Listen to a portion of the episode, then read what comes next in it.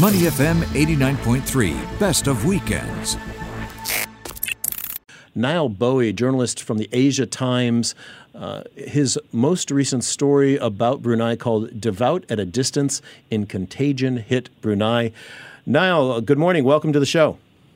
Thank you for having me on, Glenn. It's great to have you here. And, and your reporting is quite unusual. You're one of the only international reporters that I've seen that is even covering the story in Brunei. Tell us what you found.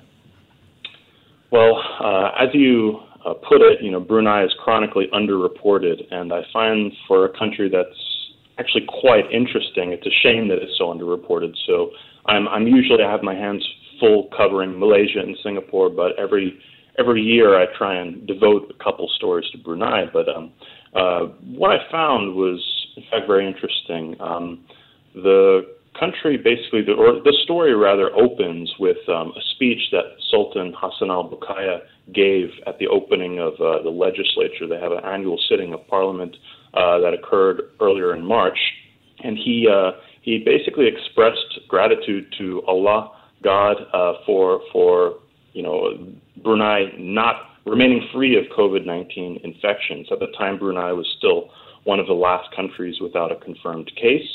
Um, and he basically uh, described the sort of divine protection that the country had because it had uh, implemented Sharia law, it had uh, it had gained this through prayer, um, and um, you know hours after that speech, actually the country had confirmed its first case, um, and uh, shortly after that there were dozens of new cases linked to uh, Bruneians returning from uh, that gathering in Malaysia of Islamic missionaries in late February, which is actually the largest coronavirus cluster to date in Southeast Asia.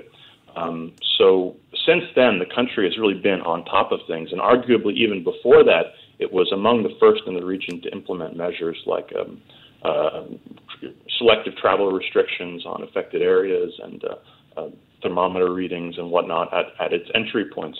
Um, but as you mentioned, uh, it's almost like the region is sealed off. Well, figuratively and literally, that's true. The country closed itself off on March 24th, and it had earlier prohibited its citizens from going abroad. Um, and uh, obviously, one of the one of the uh, facets of this social distancing um, is, you know, religious communal life is is shut off, and uh, obviously, for a country that uh, I mean is so devout um, you know, this has obviously had major ramifications. So the narrative has changed um, to uh, devotional acts and prayer going on at home as a means to curb the virus. So, so those are the spiritual measures being taken, but the country's actually done quite a diligent job in terms of uh, testing and quarantining and really kind of being ahead of the curve on some of these issues. So, uh, its pandemic response, what I found, has actually reflected Singapore to, to a great extent, and it has done reasonably well, uh, though you could argue that some of these measures are drastic, arguably draconian, uh, as I do in my story. Um, but I think for Bruneians themselves, uh, they appreciate the response, and uh, it certainly sh- they're, they're, they view it as credible. Let's put it that way. We're speaking with Nile Bowie, a journalist at Asia Times. You mentioned the Bruneian response there. That's something I'm interested in because you you said, as you uh, at the top of the interview, that the Sultan initially said we had Brunei had no cases, and then of course it spiked after that religious right. gathering. So the draconian, as you mentioned, the draconian measures, the strict measures, they came in quite quickly, quite abruptly after sort of that March period, late March period. What was the response from the public? Was it one of shock, panic, fear, or just resignation? I mean, how was the initial response to the res- the, the measures coming in so swiftly and so severely? Well, uh, from what I gather, I mean, granted, I have I did not report the story from the ground. I'm I'm mm. here in Singapore, uh, actually under quarantine, writing the story myself. So I was on I was on the phone with people and sort of painting a picture. Um, but uh, initially, after the first few cases, I mean, it went from zero to I think 11 cases in the space of two or three days. So this sparked a panic buying, as we've seen pretty much in every country that has a major spike in the beginning, um, and, and and fear, um, you know. But things have calmed down from from what I've been told. Uh, of course, I'm sure people don't like the fact that they have to, uh, you know, remain within the country. Their freedom of freedom of movement is curtailed. But um, I mean, I, I would uh, I would venture to say that Bruneians are pretty much compliant with with that. I mean, the system there is one uh, where the Sultan wields uh, full executive uh, authority.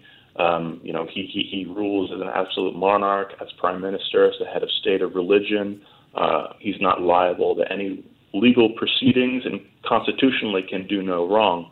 So essentially, this is uh, there's no space to, to disagree with these measures. I think I read one story where a young man had written something uh, to the you know uh, against the measures on Instagram, and he was he was uh, hauled down or, or to, to, to the police station or something like that.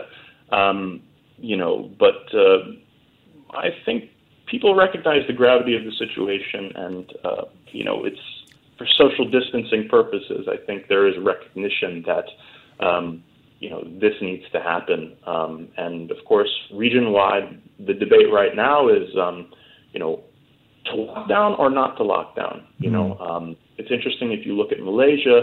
The health director general there has in recent days looked at um, cases and he he has actually argued that the motion uh, the movement control order that's been enforced, the lockdown essentially, has worked and helped to flatten the curve. Um, if if you look at projections that they had uh, that that were originally sort of in late March um, for for a for a peak in uh, in in mid April. Uh, it looks like the numbers are actually flattening now. If you look at recent days' numbers, and in Singapore, which is not locked down, which has had a little bit looser measures. Um, you know, you see in the last week a rise in imported cases, and that's why PM Lee had announced yesterday the circuit breaker measures. Um, and uh, you know, we'll have to see what is the most effective way going forward. Um, but you know, uh, I feel like in Brunei that this is uh, this is from the top, so uh, there's really nothing to do but comply with it, and I'm sure that people think uh, there's good reason to do so. All right. Our thanks to Nile Bowie, correspondent for the Asia Times, reporting on uh, Singapore, Malaysia, and Brunei. Uh, fascinating stuff, Nile, and we look forward to uh, reading more of your stories uh, in Asia Times in coming days. Thank you, Glenn. To listen to more great interviews, download our podcasts at moneyfm893.sg or download the SPH radio app available on Google Play or the App Store.